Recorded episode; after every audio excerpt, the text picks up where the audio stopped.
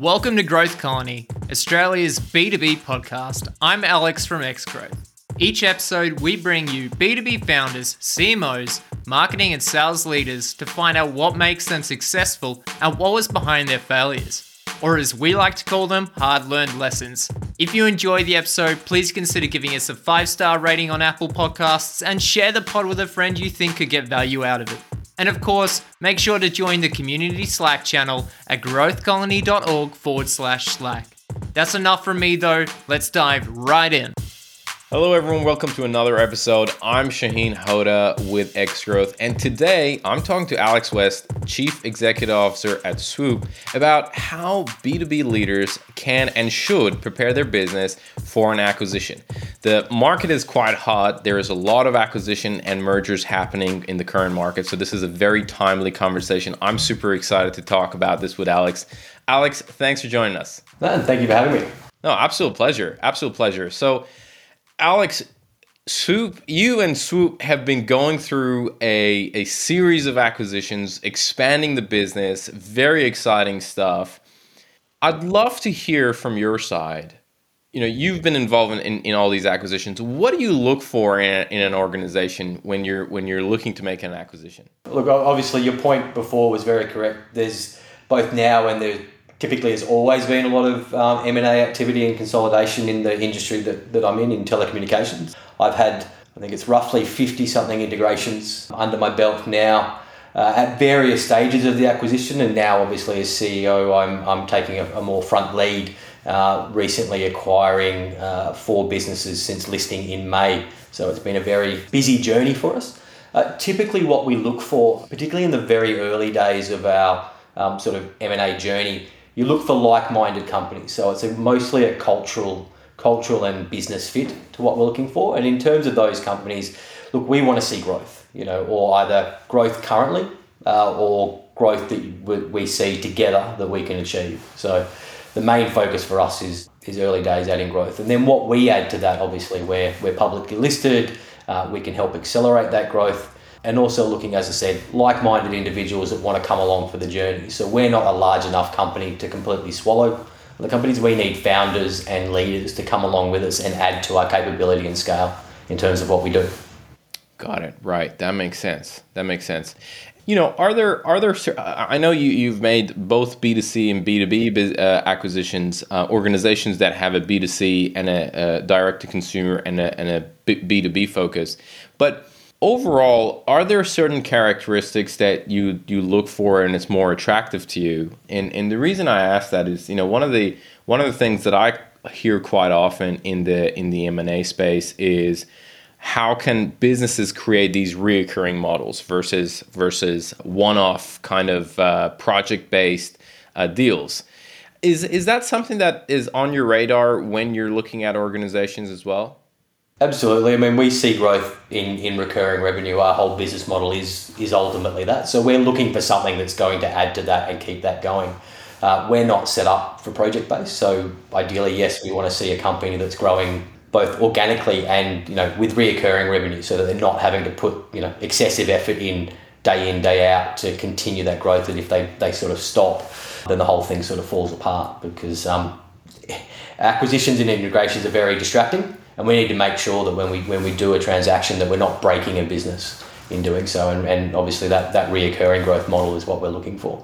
The other things we look for, and it can be one of two things, it's either they do something better than what we do. So we're looking for that product and that allows us to grow, because in telecommunications, you can either be very specific or you can offer a range of products. Our current business model is we're looking to add to our product mix so that we can better serve our customers through sort of that cross-sell opportunity as well. Our recent acquisition, VoiceHub, being an example of that, where we're adding to our voice platforms, because particularly when business customers buy a telecommunications service, they really just want that one-stop shop. And so bringing VoiceHub along for the journey, it adds to our product mix and allows us to better service our existing customers and also attract new customers as a result. Interesting. Okay, got it. So expanding those service offerings is quite key. Now, a lot of our audience and people who are listening to podcasts are in the sales and marketing space, right? And I wanna hear from your side. Let's unpack this a little bit. What do you look at you know, what is important for you from a sales and marketing standpoint? I mean, we talked about growth a little bit, but let's unpack that a bit more. Look, I rely quite heavily on my sales and marketing leads. The one thing where we know you need to have strong people in those spaces to make sure that they know the customers, they know who they're selling to, they know what the value proposition is. You can't be too wishy-washy with this thing. You have to be very targeted and focused. Otherwise, you're just throwing money at various different, experiments. We're looking for someone that's probably past that experimental stage, that knows what drives customers, and it's simply just, you know, apply more resource and you get more results, because that's ultimately what we can provide. So we, be it capital or more resources to be able to, you know, accelerate somebody's growth that they're going through. Got it. You said you don't want it to be wishy-washy. Tell me a bit more about that. What does that mean? Look, I'm an engineer, so I typically run by the numbers, and I expect my sales and marketing arms to do the same. So it's particularly like return on investment. You know, $1 in equals how many sales, and so on and so on. It can't be it's not about getting awards. It's not about having the best brand. It's about driving sales and attracting customers and those sort of things. And, you know, having the numerical results to do it. And I have a great team that does that for me. So. Got it. What about in terms of the niche that they operate or the area that they focus on, right? So you talked about how it's really important to focus on, you talked about a little bit about around focus and value proposition. Is it more appealing to you when an organization has a broader reach and they target a lot of people, or it's more attractive to you when they go after one very specific niche and they laser focus on that? Yeah, to be honest, it can be both, as long as they're good at it.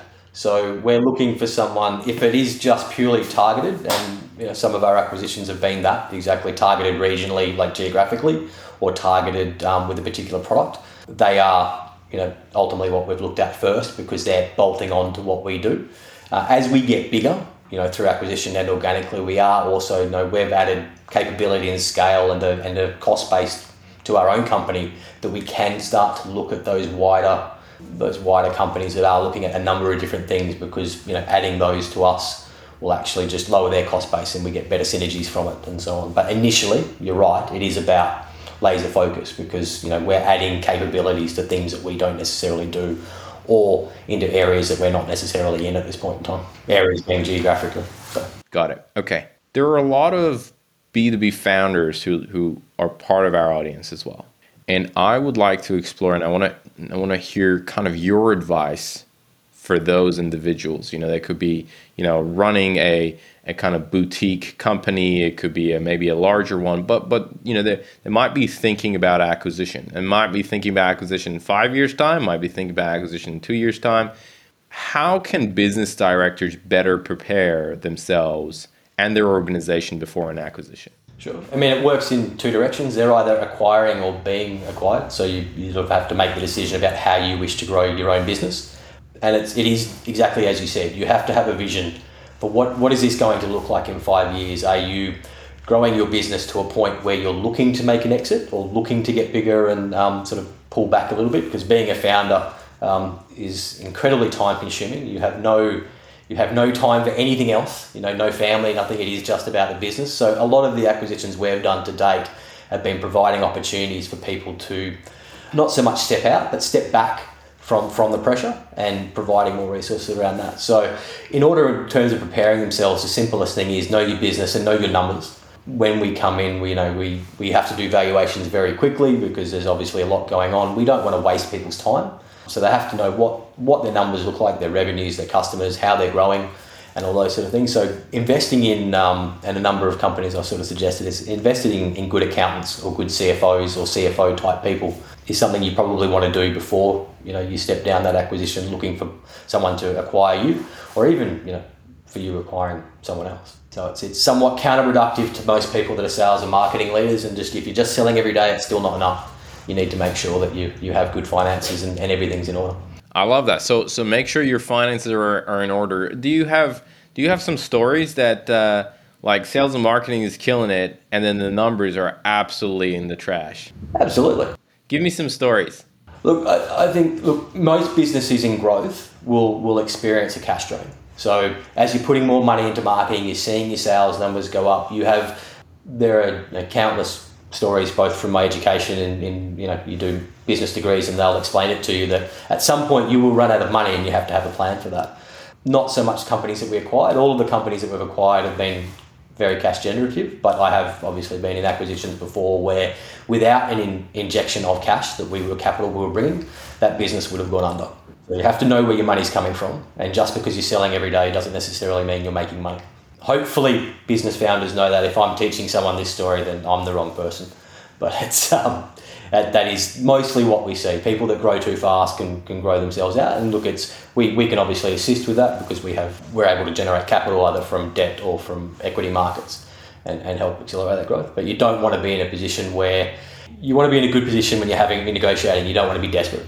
Yeah, I hear you, and you're usually you don't negotiate during the good times. It's during the bad times that you start negotiations sometimes, and then you're in the red. Most of our acquisitions have been on unsolicited, so we've approached based on. So they haven't been expecting an acquisition. They may have been previously approached and never thought it was a good idea or not a good fit. So you have to almost be ready at any time. You don't know when someone's going to knock on your door, and I tend to approach more people that I know through the industry, 20-something years in telco. I'll make a couple of phone calls and get in contact, and people will be like, well, I wasn't expecting this. And then they will at least go through that valuation process. And that's probably the other thing when you said, what do you need to prepare for? Know what you want out of this. So, the valuation process, you have to have a number in mind that would be this is the point in time that I'm happy to either step away or hand over the thing that I'm growing. So when you say have a number in mind, is that, are you saying, hey, I should have a number in terms of a dollar figure, or I should have a number in terms of a multiplier that I think the business is worth? What do you mean by that? Ultimately, it's a dollar figure at some point in time. So it might be, if in 5 years' time I want to walk away from this business with, $10 million in my pocket, and that would be what would make me happy to then go and do something else or whatever that happens to be. It's not necessarily always cash, because being public, we have the advantage of being able to use our script for as part of transactions evaluations, and that's what we do. People come on board, take some script and some shares, and they grow with us, and so that they're adding to the business and they're growing with the business, and they're both helping us grow, but they're also helping their own personal wealth grow as well at the same time. So it's a win-win for all of us, and it keeps people motivated. What are some of the strategies that you've come across that improves a multiple of revenue for or profit or EBITDA for a company? Do you just look at everything and say profit with a certain multiplier, or that multiplier changes based on different businesses and business models that you look at? It does change based on business models. They're not always the same. Typically, we're acquiring companies at around the 3 to 5 EBITDA multiple, and we use EBITDA because it's the best representation for cash that the cash generative that we'd be looking for. Also, we're an infrastructure-based company, so it makes more sense to us we report to the market that way. That's what we're sort of focusing on when we're explaining how our business runs to other people. So we sort of look for that like-minded thing. As companies get bigger, as the valuations go higher, we generally expect that the multiples might also increase because there's not as many companies out there. And so typically we might see a multiple move up to sort of 6 or 8 times EBITDA. But there are other ways of doing it. If a company's not yet achieving that EBITDA line, you may look at revenue. I've seen companies acquired off revenue base, so it's a much lower multiple, typically 1.1 to 1.2 times. It wasn't an acquisition that we did, but it was one that in our industry we've seen. Or if you're already public, then obviously it's much easier to value. You're just looking at premium and those sort of things, but I'm pretty sure there aren't as many of those that are available. When you say that a company gets larger, right, because there are fewer of them out in their market, what is your definition of getting larger? Well, I said larger for us, we're typically looking at, we have been acquiring companies up to that $1 to $2 million EBITDA range on a recurring basis, so on an ongoing basis. As we start to push to 5 to 10 times, you see multiples start to shift up because there aren't as many companies that are running well and in our space, that have that sort of multiple and would be available for a transaction. Got it. And being available for a transaction is probably the key component as well. we've talked about a lot of bunch of red flags that you kind of see when you're looking at an organization to acquire, right? We've talked about knowing their numbers. We talked about growth. Are there any other red flags that comes to your attention when you're doing in your due diligence? The people's probably the last one that you need to consider. I've seen integrations fail because people weren't aligned, and having a view of what the organizational structure is going to look like, you know, in that first day after the transaction, potentially then also the 100th day or a year from now becomes important. And if you can't see yourself working with the other person, walk away before that happens. And I think the integrations I've seen and the transactions that ultimately fail several years down the track are mostly about people and culture. So you might have a good business that's generating cash and doing the right thing, but you try and put two businesses together that aren't aligned, or people aren't just going to be focused on the same thing. You're going to end up with something that never quite achieves what you originally set out to do. Right. So make sure you know your numbers. Make sure you can show growth. Make sure your EBITDA is in good health. And then lastly is the people piece. I think the people piece is a very interesting point, because a lot of organizations don't realize that until it's too late, I feel. Like, you know, your financials, you get it. The person who's talking to you, like, your financials are not in place. And that's the end of the discussion. Or you don't have the growth, or you don't have this. But the people piece is something that will blow up in your face down the track rather than at the beginning. Is that a fair statement? Absolutely. And you can never really realize it 100% of the time. But I said that what you do on day one will help assess that. So if you're not likely to get on with if I'm not likely to get on with the founder, and we probably won't get to DD. But say we do, for example, if it's not going to be a good mix, or we believe that we're running the company separately, or not with the same alignment on how we treat our staff, or which markets we want to go to. We're far better off not doing the transaction than continuously fighting, for a year down the track and things like that. So as I said, I've seen mergers fail or acquisitions fail as a result of that.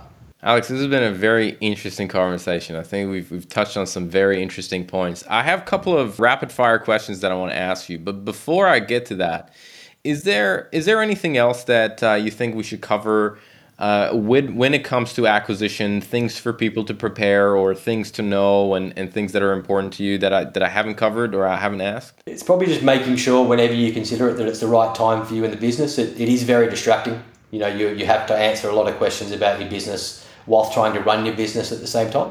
So make sure you're ready. I would always be open to opportunities. You never know when someone's going to offer you something that you never thought you would get for your own business. So, always be open, but also if you decide to go down that path, make sure you're ready, because obviously whoever's trying to acquire you is also very busy as well. So we expect, things to happen quite quickly once we get to that stage. Got it. No, great points. Solid points. That's, I've never been part of one, but I have heard how exhausting it can be to go through that process. And look, and it's easier for me. I have a team of people, and we're acquiring much smaller companies that don't have the same resources. So sending lawyers and accountants and tax advisors and everything else, asking lots of questions. And whereas someone on the other side is in a room full of five other people trying to put answers together. So it can be. But look, they've all been successful. So, and they've all been good so far. So awesome. All right, I want to ask some rapid fire questions. The first question is, what is one resource? It could be a book, a blog, a podcast, a talk, whatever it is, that has fundamentally changed the way you work or live. Simon Sinek's golden rule, the why sort of thing. So he did a TED talk. Yeah. That one of my now sort of head of sales or one of my executive directors introduced me to years ago, and that sort of changed the way we look at how we build a culture of companies and those sort of things. So why are we here? And when we acquire someone, we want to understand what their why is. Got it. Love it. Number two, what if you could only give one advice to B2B founders or business leaders, what would it be? Know where your cash is coming from. Love it. Okay. Yeah. Cash flow is king. And all right. Sounds good. Number three, are there influencers in your space, in leadership or in sales and marketing or in some of these areas that you follow quite closely? I have great mentors around me, so I'd obviously always suggest that. So I work with people that I've worked with for many years. So I've got the likes of James Spenceley and Tony Griss that are well experienced in this space. They're also very active, so you're welcome to follow them. In the sales space, not so much. To be honest, it's something I'm also learning as we go. So I've previously been an operational engineer and the COO before I was CEO. So if you have any advice for me or any of your listeners do, I'd be more than happy to think that. I spend most of my time reading about sales and marketing now than I do anything else. Oh, really? Well, why is that? My career came up through, one, I love to learn, but I grew my career through operations management and running companies that way. So COO or head of operations to COO to then CEO. So the one part, I've worked alongside some very great sales leaders, but I also need to learn how to motivate very good sales leaders.